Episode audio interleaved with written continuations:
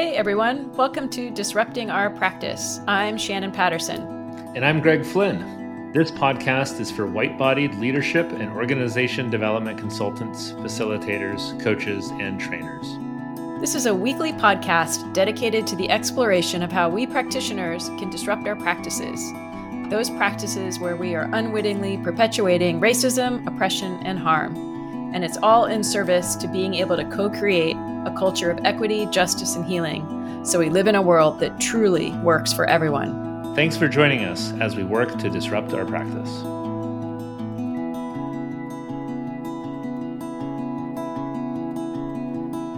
Hi, Shannon. Hey, Greg.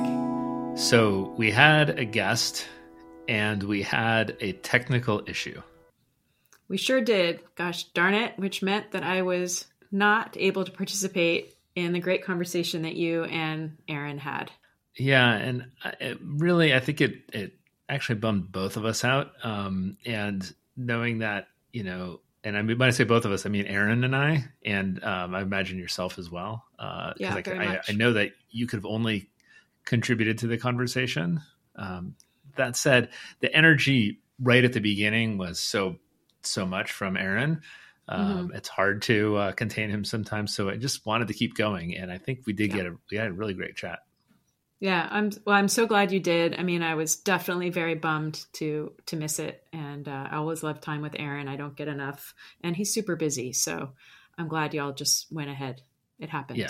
So Yeah, yeah, yeah. Well, hopefully that won't happen again. And I know Aaron will, wants to come back soon, so we'll have him back on, and you'll get a chance to connect with him. And everybody here gets to meet Aaron. Um, so uh, enjoy the conversation that him and I had. yeah, Uh, yeah, great. And thanks for acknowledging that, Greg. That you know I wasn't there, and uh, why that was. And everybody enjoy, and we'll see you next time, or I'll see you next time. Sounds good. Enjoy. Hello, Aaron. Hey. So glad to have you joining us. So good to be with you all. I think we've we've um, mentioned your name probably at least once in every episode. So Mm. uh, yeah, we definitely have talked about holistic resistance. So Mm. Aaron Johnson from Holistic Resistance, um, and it occurs to me right now we didn't do any kind of like how do you want to be introduced. So I'm gonna I'm gonna just do my little best here, and then you can fill in gaps. Great. Um, so we're yeah we're thrilled to be joined by our teacher, our mentor, our friend Aaron Johnson, co-founder of Holistic Resistance with his your cousin Porsha Beed, and um, you're an African heritage man who comes to us from the high deserts of Southern California, and you are a you are a lot of things. You are a teacher, you are an artist, Hmm. you're a uh, a speaker, and in in so many ways, I think you know I understand your in your background being almost raised to be a pastor, to coming from a lineage of pastors, and so. Um, bringing forward that kind of energy um, and your um, you know your way of holding this as i've observed it is very much about you know holding anti-racism work as being a, a a project of reaching and a project of of um, connecting so you we met because you were facilitating space for white-bodied folks and you know one of the one of the first uh, African heritage people I've encountered who was very intentionally holding space in that way, doing that labor. And um, so I've I've experienced you as you know in this very powerful way and learned a lot from you. Yeah, is there anything about your about your positionality or about your background that you would want to um, uh, bring forward into this? Yeah, I'd love that. I'm I'm looking over here at this image of my grandfather who just died like maybe a year ago, maybe a year and a Mm. half ago. He 96.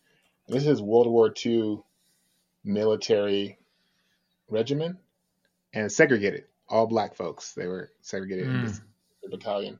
I think it's a battalion. I'm not a military person. Um, and I just I just have him here on my right hand side. Maybe at some point I might just bring him over and let you all see him. It's a bunch of men, but mm. I can kind of hold him up to get the vibe what I'm looking at. But I just want to bring in my ancestors here. Mm. I'm the son of Alice Chandler Johnson. I'm the son of Travis Johnson. They both are pastors here at the Church of God. Um, and I would say if any two people shaped me uh, as as we know them mm. today, I would say my mother and father. I don't say it lightly. Yeah, I don't I don't necessarily even see eye to eye on um, all the things, but I look at my speaking, I look at how I hold myself, I look at my my nervous system, I look at my um, focus, I look at how I um, hold my energy. Mm. Mother and father critical. And I'm the middle of five, so I'm the I'm the um, there's two above me and two under. I'm a true five, and so that's my name too. My mother raised an amazing sibling circle around me. So that's why I named that. It's not on my resume. It's not on my bio per se. But when you talk about who I am, um, those need to be named. Mm. And I will say too, and I maybe we'll touch on this later in the podcast, but I would say that I realize as I'm kind of breaking down who I am that mm. the hundred percent of who I am that we know today was shaped, built, grown, uh, uh, prayed over, meditated on, all with unrested labor. My dad never had a break. My grandfather didn't have a break. My grandmother, my dad's side, and my mom's side didn't have a break. My mother mm. didn't have a break. My dad died with his shoes on. The last thing he was doing was working. He died mm. working. He never had a mm. break. I remember, I remember, and I was getting into the podcast. What's one name? I remember going in because it was a really tragic moment. I'm just grieving that. He died November 20th. They were still in November. Going to December, I was I just was doing a rehearsal of that death process. And I remember because I was when I discovered his body. And I say, in that kind, I remember going to the house and I go into my mother, and I don't know how if you all ever told news of like your loved one that you've been married to for 35 years is now dead. I don't know if anyone's mm-hmm. ever done that, but I did that to my mother. I was devastated. I told my mother, and then the words I mm. used was "Daddy is dead." And what I want to name is she screamed. My mother screamed like you would when you lose someone. She mm. screamed for about two minutes straight. And what I will say is she stopped and she said, "We were going to take a break when he retired." Mm. There's no break. Mm. So I look at that context. That is unrested labor. He died at 59 years old, very yeah. young. Yeah. But they were waiting to take a break. Now people might say, well, you gotta take a break all the time. I was want to say they didn't have options. They had five kids raised poor and they were pouring everything into us. They had no options. At a small church they were preaching over and black carnage everywhere, they had no break. But I just want to name that they had a, she had an idea that someday she would get that break and she didn't get it. I name it because that, that sticks with me as I'm writing about the unrested labor. So when I look at my my bio, this is not my bio either. It's a name that I am shaped by, unrested mm. labor. And so I'll just say mm. it's an honor to be with you, Greg. I remember the first time I met you. I remember you in the workshop because you're very tall and people know you. You're very tall, big presence in the room. you're teaching you're teaching white folks. You always track the tall white men in the room. You're like, what's going on? and your presence was not only welcome, but it was very skillful. And I do remember after the workshop, you and Shannon finding me and chatting briefly. And I was, mm-hmm. y'all stayed in my mind. I just remember like the backpack, y'all's movements, how you're moving. I just remember your vibes. And so that's I named that. It's so good to be with you. Now here we are, probably at least four years from that event, maybe five. Uh, I think it's four. We have one more year. I said let's reach for the next five years. So I got another year to reach for you um, to fulfill that, that reach. And I know we're going to well beyond that. But I just want to name that that's um, who I am. Yeah. I'm so honored to be with your audience. I hope they know how much I love them, and I don't even know them yet. But if you bump into me in a workshop or in the future, I'm traveling, know how much I already love that you're putting your attention towards this topic and you're taking the time mm-hmm. to be on this podcast and give your ever, ever rare and scarce attention that I'm mm-hmm. glad that you hear my voice and I feel honored in that context. So that's who I am. That's where I'm mm-hmm. at, and I feel mm-hmm. checked in. And uh, thank you for just inviting me to share those those nidbits of stories before we get into the, the meat of it. Of course, I thought that's the meat of it right there, but I'll just say before we get into any more questions, I just want to thank you for letting me uh, share what's on my heart right now. So this the name of this podcast right is disrupting our practice, mm. and you you know and and what that's about right is the primary audience for this is people who are organization development coaches facilitators consultants trainers and then also you know really kind of anybody who's facilitating or holding space white bodied folks right who are in the in these positions. And, and and you know when shannon and i were talking about this it was really about like how do we disrupt our own practice that's so embedded in in, um, in elements of white supremacy and in patriarchy and in all of the things all of these um, uh, structures and systems that are um, op- op- oppressive and that are holding holding everyone back really quite frankly but but benefiting some of us and causing others as you so well described like to live in this space of unrested labor and so what i'm really appreciating i'm saying all of this to appreciate your introduction to disrupt the idea of like tell us the bullet points on your resume mm. right you know to actually invite all of us to consider what does it mean to invoke our ancestors who shaped us mm-hmm. what are the contexts and conditions in which we were shaped mm. and some of that feels so important i think we've done some of that in you know various stuff we've done together when we're talking about our positionality and exploring where did for me where did i come from and what's what what shaped me um, so I'm, I'm just appreciating mm. that and in your ongoing modeling of what it's like to disrupt you know it's just kind of like a way as a way of being so mm. um, yeah it's really beautiful and real quick just would check in for myself here i'm feeling grateful uh, to to have the opportunity to be here with you and mm. um, i'm feeling in my body today has been kind of a, a, a hurried day but shortly before getting here, I felt myself actually kind of settling and in hmm. this realization of, oh, I'm actually getting getting to be stepping into um, a, kind of a favorite kind of space. This is a kind of mm-hmm. an environment where the exchanges that I get to have with you are always so enlightening. Mm. It actually soothes my nervous system. Mm-hmm. So, um, so I'm feeling that in my body. Um, my heart is feeling alive. I'm, I'm, definitely noticing a little bit of a a concern for Shannon. I don't know what happened. I'm guessing, you know, it's possible her power went out or something. Mm-hmm. Um, and, you know, and also wanting to have her voice in this conversation because, and so we'll have to uh, make a decision at some point is like what we do with this. Uh, mm-hmm. maybe it becomes a special bonus episode and we Great. figure something else out down the road. Yeah, so I'm just really, really glad to be here with you. Um, I think you know what we talked about was the you know, given the kind of the audience, there's so many things we could talk about. Um, mm-hmm. but given the audience that we're talking with, you know, we actually started to get to know each other.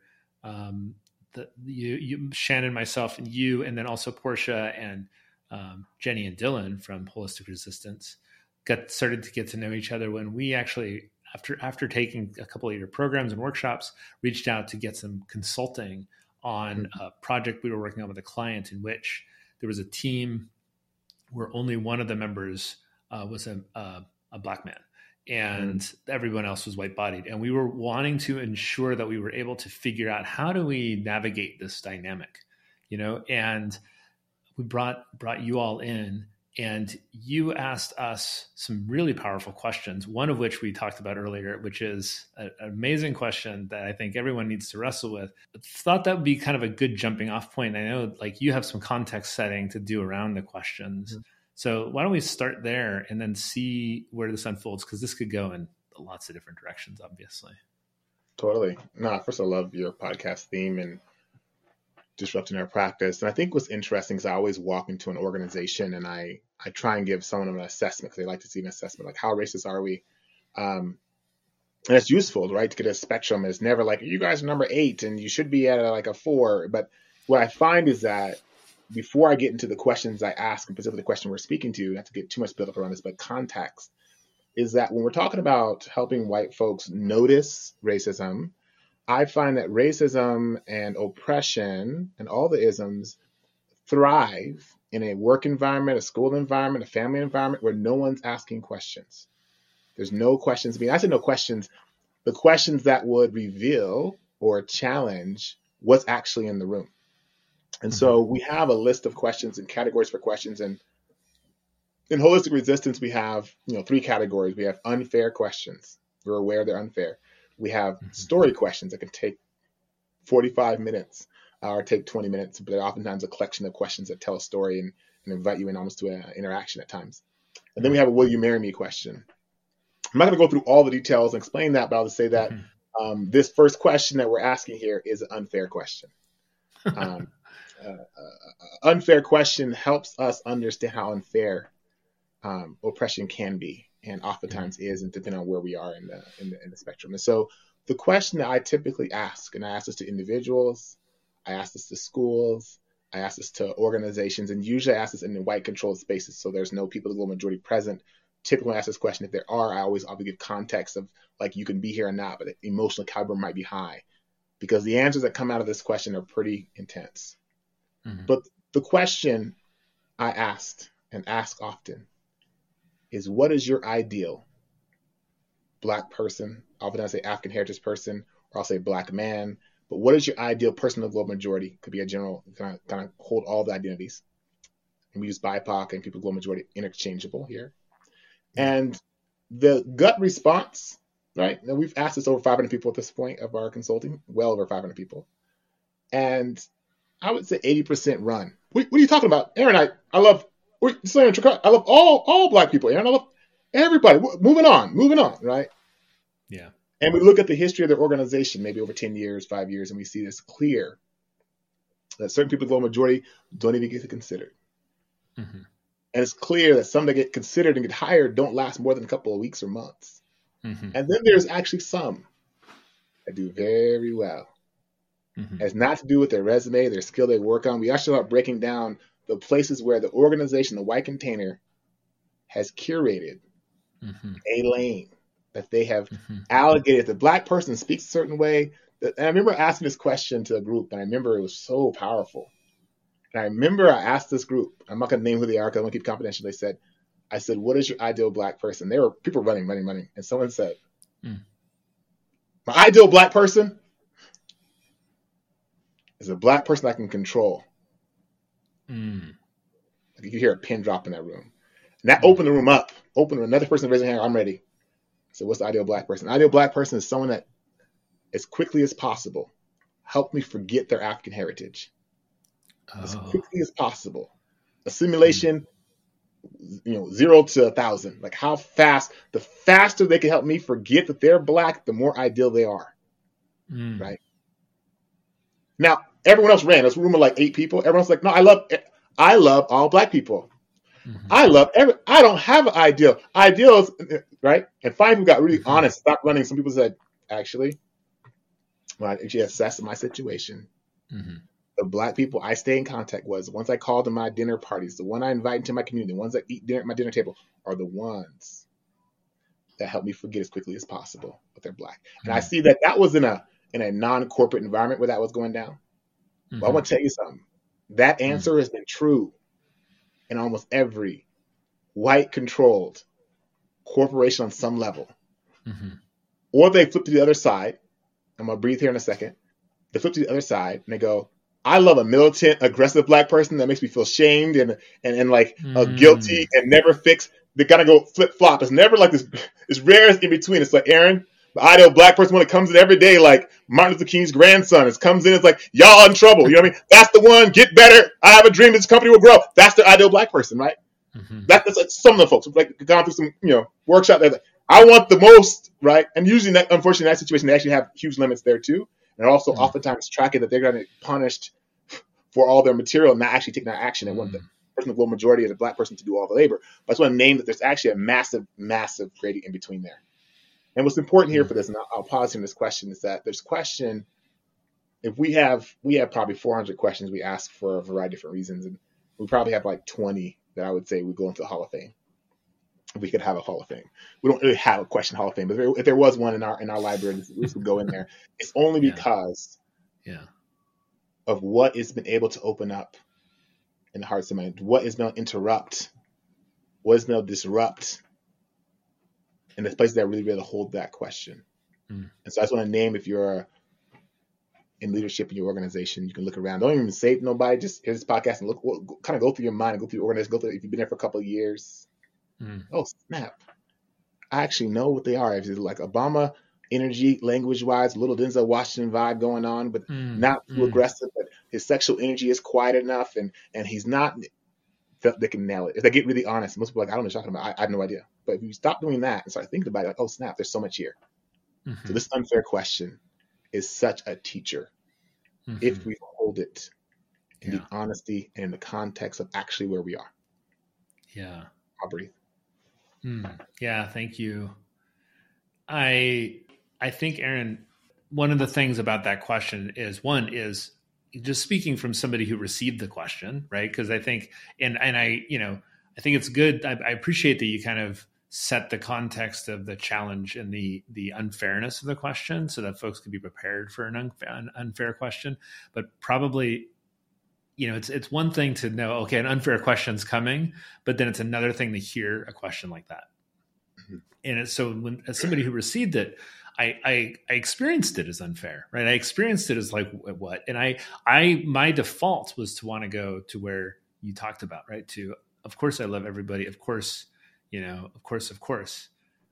And what but what I've come to learn about the question is that it's it's pointing at a, a truth that I don't think I I don't think I know for with absolute certainty I wasn't aware of, mm-hmm. which is that I have an ideal black hmm. person, mm-hmm. like and that that exists in all of us in some way, yeah. um, and and so that and, and just even saying that out loud i can feel the contraction in myself that is the like an indicator of shame rising in me. And naming that simply is a way of normalizing the fact that there's no way around that right? Like there's no way and this is one of the things i love about you know one of the things i've gotten from working with you and your other other folks in hr or holistic resistance is d- developing greater capacity to be in that that experience of the shame but but still feel connected here right? Like to still feel held mm-hmm. and to still feel in connection. Yeah. And feeling your boundary. Like i know I, I actually i actually i don't think we've ever found the place but i i have i have no doubt that you're that you're um, you're not a receptacle for my shame right? Correct but you, you're there's a way in which this relationship has helped me be present with the the the thing that you're pointing to. And yeah. you point to it and i'm the one who has to sit with it and process it. And i need other people to do that with. Yeah. And that's like the power of being able to be in relationship with shannon and with others from our training you know cohort and from others from disrupting our whiteness which shannon and i did with jenny and dylan and you know and others in the community. So i'll stop talking here um, but yeah, I think this this pointing to this sort of a truth um, and normalizing that feels just mm. absolutely critical. Yes, that's so real. That shame piece is so real when it comes to we don't use shame as a tool. It comes up, mm-hmm. but we mm-hmm. don't build that to help racism leave. We we know that shame will come up as we unpack these, but we really hold connection, reaching, mm-hmm. um, slowing down. Mm-hmm. But we're not here to evoke. I mean, this question brings up so much shame for a lot of people once they start to really sit with it. People start answering the question in the room. They go, "I didn't want to say that, but they said it." Um, but there's not like now that you're on shame. Let me just like you know keep pounding that. No, what we want to do is now, like I said, like speak to what that means now. What what is now the action that's being mm-hmm. asked? That's just so powerful. I'm glad you bring that piece on mm-hmm. shame up because shame is such attached to a lot of anti-racism work and consulting work and and white folks. Even when I I'm very thoughtful about we wield the feelings around shame. There's still folks that mm-hmm. will be like, I felt shamed and I felt like you shamed me, right? I, I mm-hmm. get that. Know that that's not our goal, and that's not how we wield it. We don't want to use language around that. We don't want to like get really hungry and just keep pushing that button of shame. We want to name it there and let's hold it and put it in its proper size so we can keep thinking. Because shame mm-hmm. can really stop us from thinking, and we're doing this kind of work. We mm-hmm. want to keep your mind and heart moving. Keep your mind and heart moving. I remember my chiropractor used to crack my neck. She's, oh, that's good movement good, oh, good, good movement in the spine there. It's great. I'm like, all crack all the way down her cracks. Like, yes, good. That's good. When it starts locking up, that's the problem. Oh, for me, I imagine mm. myself as like a kind of an anti-racist chiropractor. We go, and you know, all the ripples through there. Like, oh, we're doing good. If it's stiff, it's like, oh, that's stiff. There ain't no movement. We're in trouble. And so shame can lock you up. And so we want to be able to keep, keep, keep some flexibility, keep some movement. Stay, stay, stay your mind, keep moving, keep your heart moving. And we know that shame just years sometimes just yeah. I don't see color. Ah, you know. Well, I also wonder about like, you know, and just kind of connecting back to your, you know, we were talking about unrested labor, mm-hmm. right? And like as white bodied folks, we are we tend to be in spaces that where there's been kind of a clearing for us, right? Like the road's a little clearer, you know, and that, not to say that we don't have work to do and we don't have like we don't put in our effort, right, to do to do our work. Like if we're in a workspace, for example, you know, but the the road's clearer you know? And so maybe when we experience that shame and we start feeling the weight of it and we realize but I've got to carry this forward, it becomes like, ah, but we don't have the um, we don't have the fortitude or we haven't been conditioned into a reality that is like if i don't carry this weight that i'm feeling around me which is the eyes around me i've got to show up a certain way you know i am or am not the ideal person for this space and therefore i'm trying to mold myself or i'm trying to you know i'm code switching i'm you know whatever all of those things are uh, that the weight of that shame feels like so much that oh, i just can't do it I just can't, I, and so therefore I'm not going to do it. Mm-hmm. As opposed to the recognition of like, well, maybe this is actually this is what's mine to carry right now mm-hmm.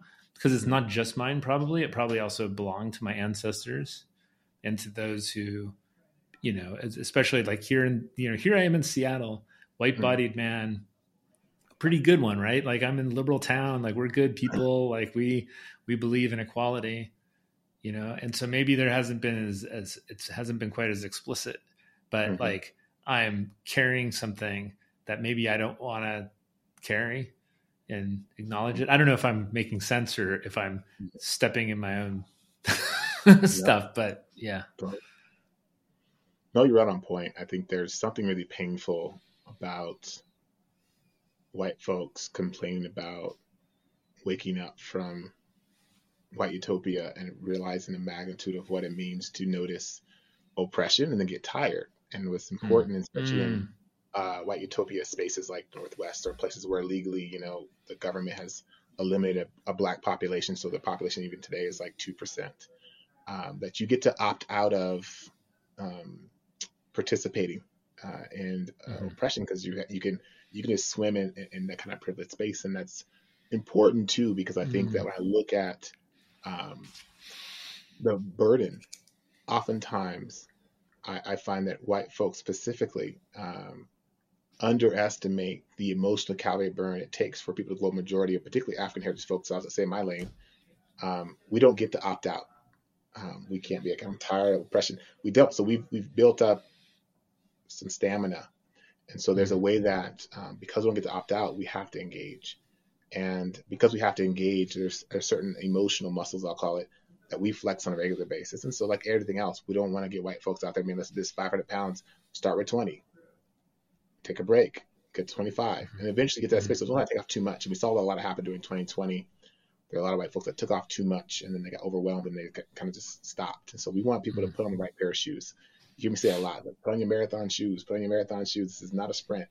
But mm-hmm. in the heat of the moment, and the media gets you really excited, and the marches are happening, and the, you know you just feel like you have to, you know, don't we, we burn ourselves out energetically, emotionally, intellectually, and so mm. in that I just think that's so important that in this labor that we pace our hearts, minds, and activities mm-hmm. to be realistic about what our actual capacity is, not what Facebook says it is, not what the news says it is, not what our local activist says it, is, but what is our actual capacity and start building from there. And that's actually the safest place to build from because you build from a place that's out of capacity oh, that's mm-hmm. dangerous. That's so dangerous mm-hmm. for mm-hmm. Black folks. Yeah, the the capacity thing, and that's something I took from that very very first workshop, um, just down the road from here, is the that question about capacity. And so I guess, you know, in your, you know, all your time of holding space for white bodied folks, and especially like doing the facilitator training, right? Because you're you're you've done four or five cohorts or that or something something along those lines you know and with a good number of white bodied folks. I don't think there's that many folks with my positionality but um, necessarily but there's been a few you know it's been definitely been a few and but like what are you you know as far as considering how you help white bodied folks um, think about capacity in holding the space and especially if it's going to be a mixed space i think a lot of us are working in white affinity spaces or caucusing. But yeah, what are you trying to help folks see and point to? And uh, yeah, is there is there any like I guess advice you would have for white bodied facilitators around that? Yeah, facilitation. Whew. So there's many things I could hold around facilitation, but I feel like when I look at white folks that would like to facilitate on anti-racism or hold space for other white folks on that material.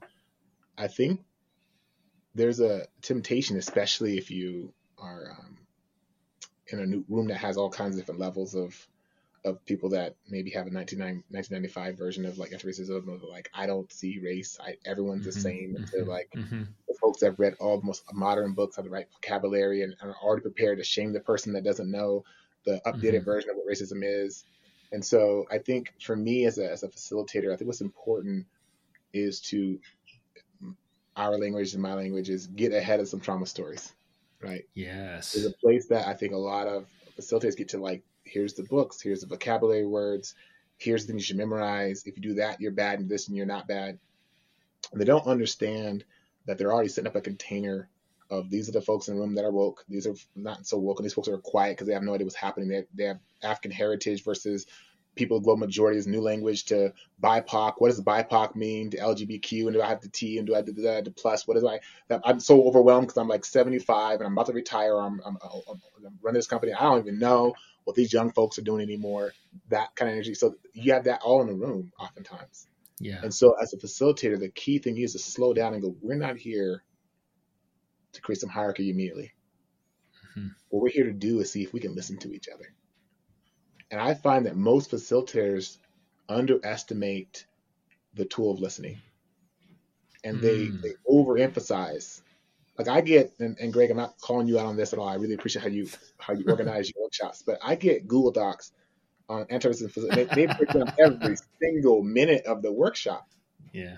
Right. And they stick to it. They just go methodically through it, methodically, right? Yeah. And that's actually good if you have a lot to cover on some level, but there's no place there's no place to notice because listening is not a passive activity, right? Listening is not something you can just put on a document. Mm-hmm. Listening is not, listening is, is, is really a lived practice experience. If you are listening in the United States, no pun intended, if you're listening in the United States, we don't listen well in the United States. We're probably the worst listening in the entire world of not listening. So we have a culture of not listening. So I think if I was going to say like a, a, basic starting foundational critical beginning point for a white facilitator any facilitator holding space and one that's been facilitating for many years and there are veterans same advice is making sure we're not missing the deep powerful practice of listening. Yeah. And not listening when it's easy. Not mm-hmm. listening when they're like oh we're aligned but really practicing the nuances of listening and, and how many ways in which we almost stop listening because we're ready to respond with our woke behavior back but really drop yes. into listening and after you listen, to slow down what you just heard, and then go again and listen again, right? And so for me, I, when I see when I get those emails random, I don't do much anymore. People give me like, this Aaron, this is my outline for the workshop. Mm-hmm. I usually say, okay, erase half of that. Yeah. two questions. Yeah. And practice listening to every single person in that room. Well, it's 100 people, and pick 10. And we all get to listen to those 10. Because I know one of the moist, warm places that bacteria grows energetically around racism is where listening is not happening. Mm. When listening is dried up and not happening, racism flourishes. Oh my goodness, like it just flourishes. We talk that song Lilia sings. She sings a song that says, Lay your heart on my soul. So well, how close can we? It's symbolic, but it's like if you lay my heart on your soul, I'm close. Well, how do I do that? People say, Aaron, how do I do that? Listen, like practice listening that's the entry point to dismantling all, all of those really hard to move places. When I see things get stuck, people are like, I'm in a mm-hmm. mediation, we're stuck. What's the, what do we do? Well, listening probably is somewhere in the, pro- that locking up neck is listening's lock that up, right? Shame is the first cousin, but listening is where shame gets to go, right?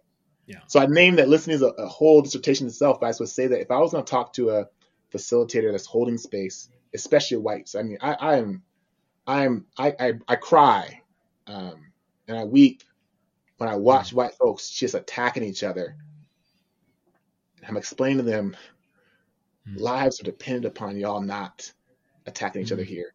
Mm. Lives and hearts and economics and structures are dependent upon you all being able to listen because you can't listen to white people, mm-hmm. whew, whew. so that's the thing is I would spend um, a lot of time on that piece And I know that's complicated, almost a little bit ambiguous of like, what do you mean by listen to? Like, what do you mean? I, I listen to my body. I listen to my this. And I, this not, it's not, this is not schoolyard teaching and mm-hmm. listening. This is really the, almost a spiritual practice, something that you do months and months and months before even. Like, this is something you should be mm-hmm. in your daily practice of listening. You should scratch. We call scratch that's our language, but uh, you know, intentional listening mm-hmm. in a regular, on a daily basis, on a daily basis. So for me, I just would say that before we get to the books and the films and some great books and great films and the podcast, we're on one of them, is listen. Practice mm-hmm. that muscle of listening. Mm-hmm. And if that's in place, if that's established in your facilitation, even if you have the wrong book and the vocabulary's not quite done yet, the vocabulary is kind of off, if the listening is being practiced and modeled and held,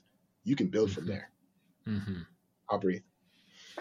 Mm. Yeah, I, uh, whew, uh, all of that. I, I just want to take that clip and just like post that as a video.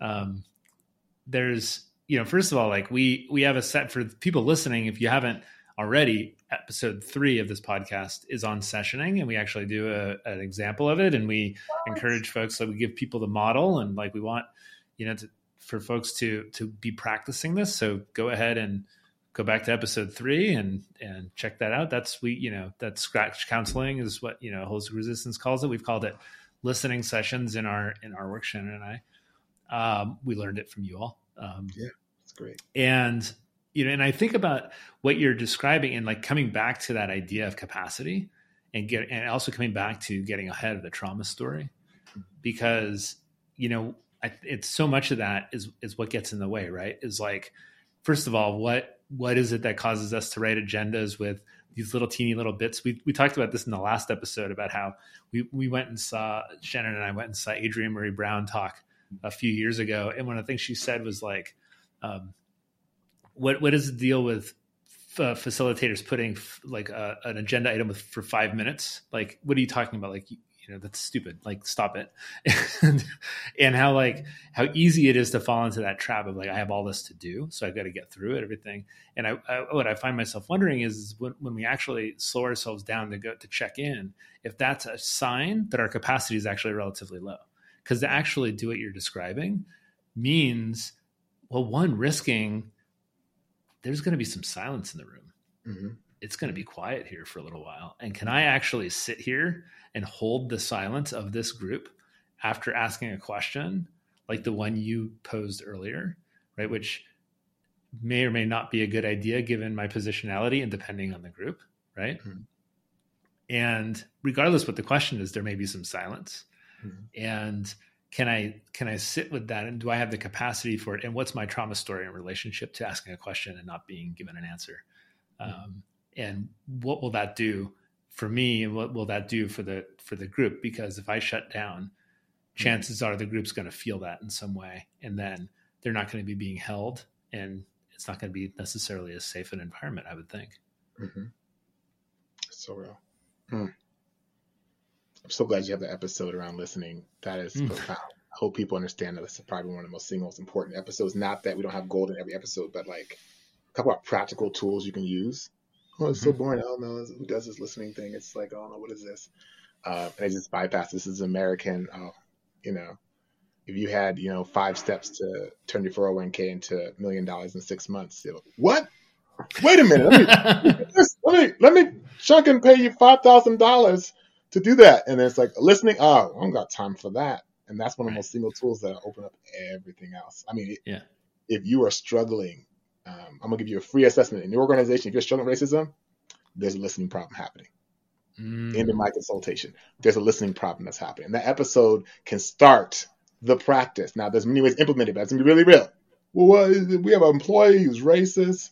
Um, he's been here for 20 years. We didn't know he was racist until yesterday. There's a listening problem, right?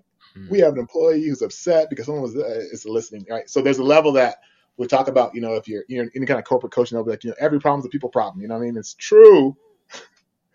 but I would, I would step to the left of that and be like, people that don't listen is where there's a problem that's going to happen, especially around these topics uh-huh. of racism and and these places that have uh, sensitivity. So I just love that. I'm so glad you had the episode. That's brilliant. I, mm. I, I, love, love, love that you have taken out of all the things that I teach and have taught, and I love everything I teach. But I love the fact that listening was not missed. I feel mm. like, oh, the facilitating program and the and the workshops and the and the one on ones were not not to not to be missed because if that's missed, I feel like we need to go back to the kind of fundamentals of oh, let's listen, keep practicing. Mm. Mm.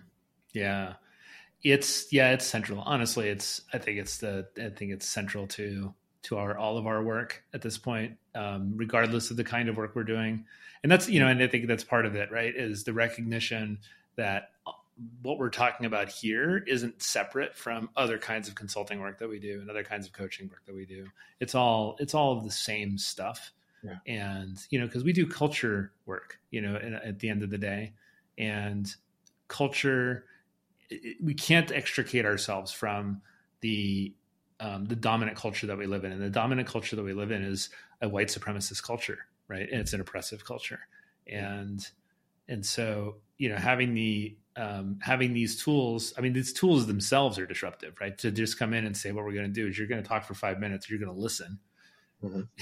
you know, that's disruptive. Mm-hmm. Yeah. Yeah. I'm uh, I'm very much aware of the time and wanting to make sure that you know we I respect yours. I'm, I'm bummed out that Shannon wasn't able to join us, but she messaged me um, that's uh, is saying that um, her internet went down but that we should continue talking. So we were able to make sure to get this conversation. And I know that she was uh, she was saying earlier how much she appreciated getting the chance to connect with you. So hopefully, mm. um, be able to do that again. Um, I'm wondering, you know, as we begin to wrap up, if there's, yeah, if there's like anything that's on your heart and mind that you would want to to be able to leave the folks who are listening to this with um, and uh, give them a little bit of more of that kind of a little bit more of a tease so that they'll be excited to come to some of your programs because I know that 2023 is going to be a very full year for holistic resistance. So, yeah, if there's anything you would want to leave folks with, you know, I I feel old, and I'm not old in the, in the formal sense, but I feel old when it comes to holding folks around anti-racism, um, hmm. and I say that through just appreciating the folks that are doing this work. I don't take for granted. I started doing this work in the Obama era. I don't think hmm. anybody that's done anti-racist work in the Obama era. It was it was tough, hmm. um, but I will say that the white folks, the people, the global majority, the folks are here that are think about dismantling oppression, is I would invite them to think about what it means to make it a life practice hmm. and what it means to do it with the folks near them. I remember I was talking to a, a, a, um, a woman and she said, I've been arrested. I've been arrested multiple times protesting anti-racism. I donate thousands of dollars a year to mm. all the organizations that are doing anti-racism work and to think to talk to my friends and my family about anti-racism, I'm good. And it wasn't that her family was so impossible, but there was some there was some, and what I mean by that is that mm-hmm.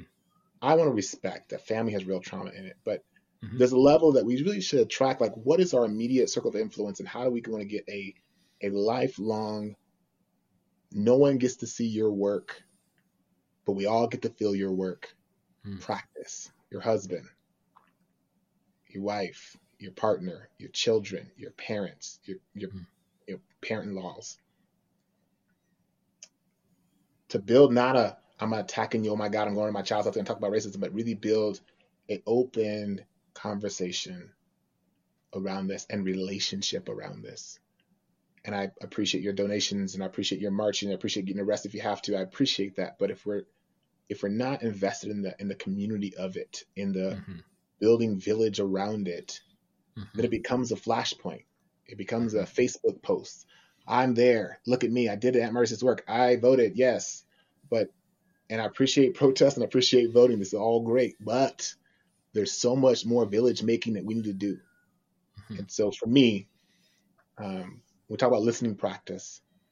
I would love to invite you into your own family. Oh, do we listen to each other? Mm do we have a listening practice? We use timers, but timers are just a starting point.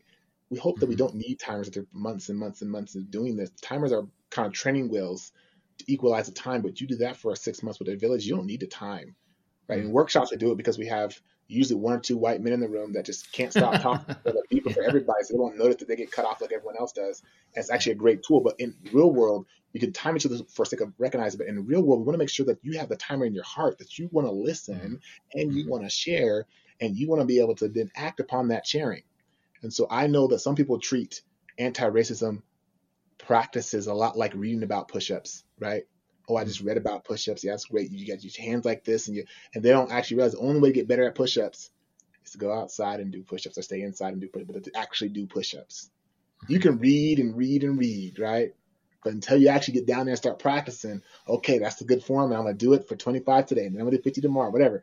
And my narrative is that that's what people often do. That, oh, I got the words down, but they aren't doing any of the actual push ups. So I just want to invite you to the, the, the push up I'm inviting is a theme of dropping into deep listening, hearing, grieving the fact that maybe you haven't listened for the last X amount of years.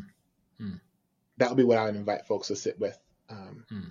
as you go into your jobs, as you go into your homes as you go into leading your organizations, just track, huh, how are we listening? Mm-hmm. It's not even uh, holding the judgment here, observation, mind, heart here. Mm. And you will find so much to be learned in that. That's what I want to leave with y'all. Um, I will be traveling a lot through the Northwest um, if COVID pending.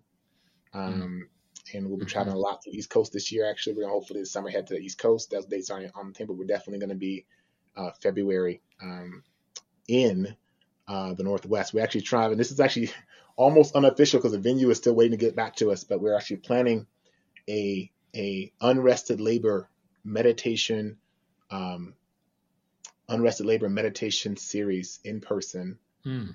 Gonna have, um, whew, I'm gonna I'm gonna speak a little bit out of turn here, but if all all allows to happen, it'll be in Bothell, probably Bothell. Or I said Bothell. Is it Bothell? Did he say right? Yeah, yeah. Bothell. I was I get confused Bothell or Bothell, but Bothell, right, right about 20 minutes outside of Seattle. Mm-hmm. We're gonna be doing a lynching uh, lynching meditation. We have images installed. We're gonna be singing. There's gonna be mm-hmm. meditation. It's currently probably one of the more intense versions of our work, but I want to invite folks to me. February 18th is the date we're looking for. It's that weekend of the 18th of February. And I typically don't do intense work in Black History Month. I get a lot of calls in Black History Month, but I feel like with the lynching material and the installation and unrested labor stuff, this is a, a critical thing to do um, mm-hmm. I'm going to be inviting my family, uh, my older brother Travis. A lot of people don't know him. I'm inviting mm-hmm. my sister Lily if she can make it. She has a newborn. She's just popped out not too long ago, but she's going to try and make it up there. Um, we're going to invite some poets. It's going to be a profound silent slash sound mm. slash grief slash installation.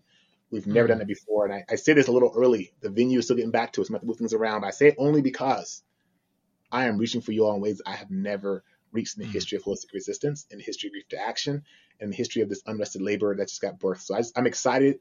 I, I, know that COVID is not over, but I also know that COVID allows me, and if the world allows me, I hope to be there February 18th in Bothell and look for more information mm-hmm. on our newsletter at Holistic Resistance and Grief to Action. And um, maybe we could put my uh, my public phone number out there, not the one I typically use with you, Greg. I have another public number. You can put a phone number. You can text me and go, I have a spot. I want that to come to my space. Let me know um, because we're still planning it right now. So if it's like, oh, Bothell may or may not work out, you're like, well, I have a venue we want to have you work in and invite folks to do this work. Well, let us know because we're literally planning it out as we speak right now. But probably by hmm. January um, 15th, we're gonna have the year kind of pretty much booked out. So we want to make sure that if y'all want to do it, to let us know um, in that. So that's where we are. That's what I'm gonna leave y'all with, and I'll, I'll breathe here. And Greg, so mm. much for love for you all. And I know Shannon wanted to be here, so let's mm-hmm. do it mm-hmm. again. Let's do it again and get you both oh. here. But just having you here feels so precious. Thank you. Yeah, th- thank you, Aaron. Yes, yes, let's we'll definitely have you back here in this space to. There's so many conversations to have with you, um, and thank you for sharing all of that. You know, we'll put links in the show notes, um, and you can send me, Aaron. You can send me that phone number, and I'll make sure it gets in the show notes for so people know that they can reach there. And um, you know, let us know what thoughts, questions come up for you know for you, the listener. Um, and I can always you know also loop them over to Aaron so that you know so you have a chance to maybe there'll be some things that we can wrestle with together um, coming out of this and um, I, I, will name you know we we're we're we're, we're still in working on this but um, we're hoping to nail you down aaron for um, participating in a workshop that we're going to be doing for uh, for folks and, uh, out of this podcast. Um, we haven't quite nailed it down exactly um, the the topic. I think we, we were going to talk about positionality, and mm. so um, that's going to be I think January 9th. But more information on that coming soon, as well as some other things from Shannon and I. Yeah, um, and of that, supporting that. Yeah, yeah, yeah. It's always so good to collaborate with you on stuff. So, Aaron, thank you so much for your labor and your presence and your energy and your wisdom. Um, couldn't possibly uh, thank you enough for everything that you're bringing and looking forward to to what's next. Oh, I look forward to seeing you again in person. Um, so that feels like a special gift every time. Uh, yeah. I preciously hold that. And all your audience that are listening, thank you all for your attention. And hopefully someday I get to meet you all and engage with you on some level. Yes. Yeah. So thanks everyone. Um, check back to check the, the show notes. Hit us up at greg at connectionworks.com or shannon connectionworks.com. All the, all the usual end of podcast stuff, leave review, subscribe, forward it to people, and uh, we'll see you next time. Thanks a ton. Bye. Bye. Woo.